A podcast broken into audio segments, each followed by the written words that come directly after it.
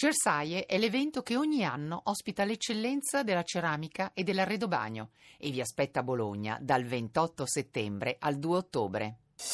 Voci del mattino.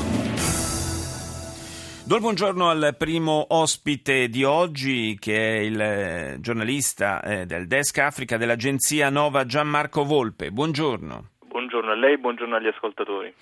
Parliamo innanzitutto di Burkina Faso. Eh, è stata superata, eh, possiamo dire fortunatamente senza ulteriori spargimenti di sangue, la crisi che era stata innescata dal tentativo di golpe eh, guidato dalla Guardia Presidenziale eh, nei, ai danni del, dei leader di transizione, perché lo ricordiamo, il paese deve andare eh, verso elezioni che dovrebbero chiudere questo periodo di turbolenza. Una soluzione, eh, dicevo, che eh, fortunatamente è stata trovata anche grazie alla mediazione di altri leader africani.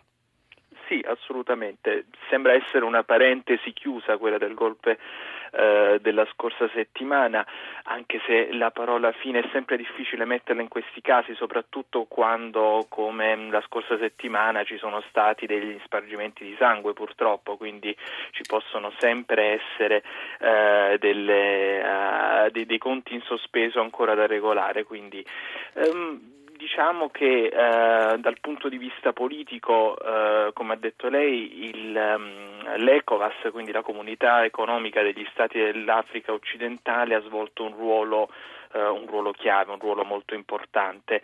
Eh, questa crisi ha avuto una componente politica che è legata essenzialmente all'ex presidente Blaise Compaoré, perché è una giunta militare legata proprio all'ex presidente che ha, eh, che ha formato il nucleo dei, delle forze golpiste.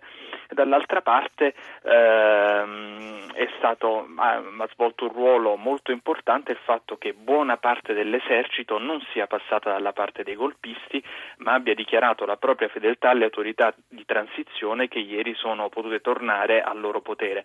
Per cui una componente vero politica rilevante perché Blaise Compaoré ha continuato ad avere una voce in capitolo abbastanza importante in, in, Burkina Faso durante gli ultimi anni. Ricordiamo che, stato, eh, che si era dovuto dimettere lo scorso ottobre a seguito di una serie di manifestazioni di protesta e che i, mh, tutti i candidati ehm, che fanno capo ancora al suo movimento politico, sì. il Congresso per la Democrazia e il Progresso, erano stati esclusi dalle prossime elezioni presidenziali. Ecco, ma le prossime eh, le elezioni appunto che dovrebbero chiudere questa fase di transizione eh, subiranno uno slittamento in, in, in conseguenza di questa parentesi golpista? Non è ancora chiaro con precisione quali siano i termini dell'accordo. Eh, da quello che è emerso ci dovrebbe essere uno slittamento di poco più di un mese delle elezioni, ma soprattutto, cosa più rilevante, ci dovrebbe essere eh, la possibilità di inserire i candidati legati all'ex presidente tra, eh, nella lista dei candidati. Uh-huh. Ricordiamo che mh, mm, tutti gli esponenti del, del, partito di Compaoré erano stati esclusi dalla Corte Costituzionale eh, lo scorso luglio che, ed è stata una delle cause della, de, della crisi recente. Oh, ci spostiamo dal Burkina Faso al Congo, il Congo Brazzaville, eh, dove va registrato l'ennesimo caso, possiamo dire, di un eh, leader africano che eh, eh, non è disposto a, a, passare la mano e, e forza, vuole forzare la Costituzione per ottenere un uh, mandato in più.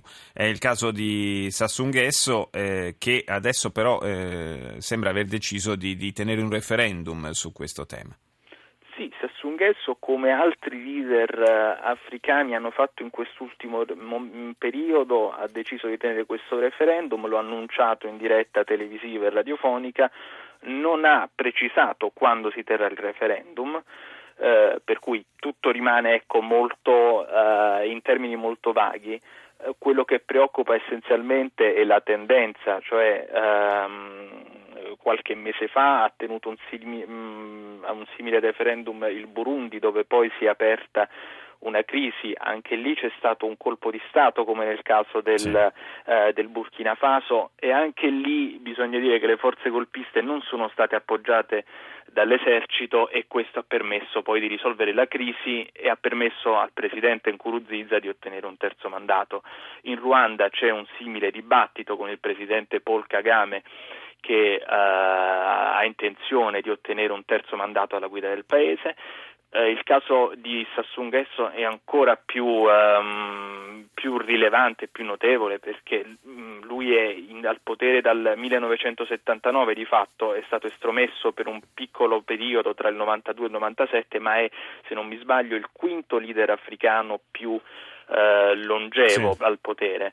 Eh, il, il, problema chiaramente, come dicevo, è la tendenza perché abbiamo visto eh, con l'esempio dei paesi arabi come poi eh, la, il, quando, la, il, quando, la, politica diventa gestione del potere, gestione eh, in maniera ehm, clanistica diciamo, del sì. potere, eh, spesso la pressione sociale poi sale e porta a, una serie, a un'ondata di movimenti di protesta certo, certo. ed è una cosa che chiaramente è avvenuta nei paesi arabi in, con, nel momento in cui forse cambierà un po' di più anche la, la struttura della società africana, potrà, su, succederà sicuramente anche in Africa. Grazie, grazie a Gianmarco Volpe dell'agenzia Nova per essere stato con noi.